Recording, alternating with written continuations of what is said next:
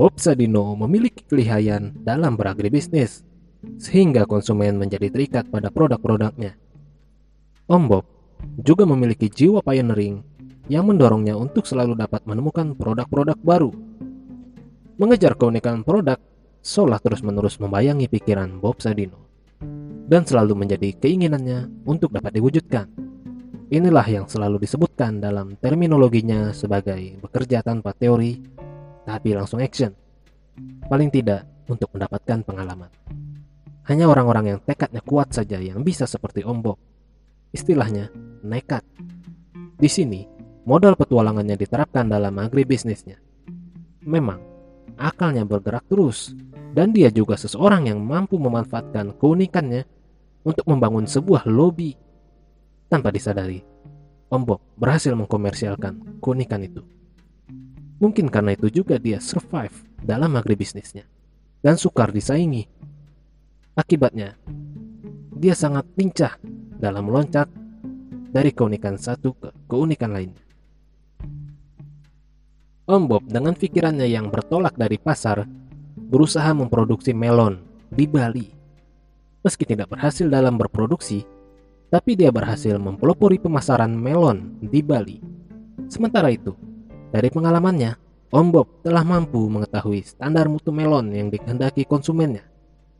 Ia tentukan konsumen tingkat mana yang menjadi sasarannya, yang dapat menangkap standar mutu itu.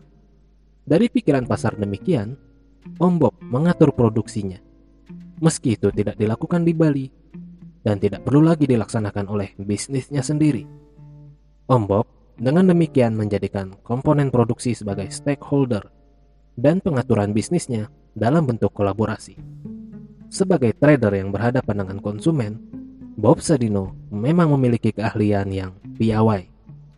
Psikologi konsumen dapat dikendalikan dan keunikannya memang dijadikan suatu promosi tersendiri. Kesan modern dalam penampilan produk mendapat tempat tersendiri pada hati konsumen yang dalam berbagai tempat dapat dimanfaatkan oleh Om Bob. Dengan demikian, harga barang yang oleh proses memorabilia begitu dapat dipertinggi. Pasti menguntungkan bisnis Bob Sadino sebagai trader. Tanpa disadari, Bob Sadino telah melakukan strategi marketing mix yang menjadikan satu wacana terhadap unsur-unsur niaga seperti harga, mutu produk, distribusi, dan promosi. Merendahkan harga sayuran di toko swalayannya belum tentu meningkatkan jumlah konsumennya. Psikologi konsumen lebih tidak mempercayai mutu produk daripada tertarik pada harganya yang lebih murah. Sebagai contoh, penjualan sayuran kangkung cabutan produksi hidroponik dapat dijual dengan harga yang sangat tinggi karena faktor keberhasilan promosinya. Kalau produk kangkungnya yang hasil hidroponik itu diberi harga lebih rendah, konsumen tidak mau membelinya. Sebaliknya, dengan memasang harga yang sesuai untuk produk hidroponik, konsumen malah mau membeli. Namun memang harus disadari bahwa fenomena demikian mungkin hanya terjadi pada suatu kasus.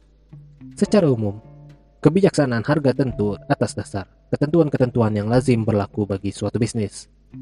Dalam masalah harga ini, Bob Sadino memang cukup kritis. Misalnya, dalam hal sosis yang mereka pasarkan.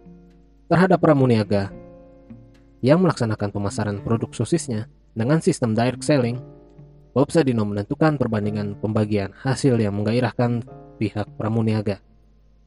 Perhitungannya dengan sistem itu, volume penjualan akan dapat diperbesar. Dan pihak produsen pada akhirnya juga akan mendapatkan bagiannya yang cukup baik.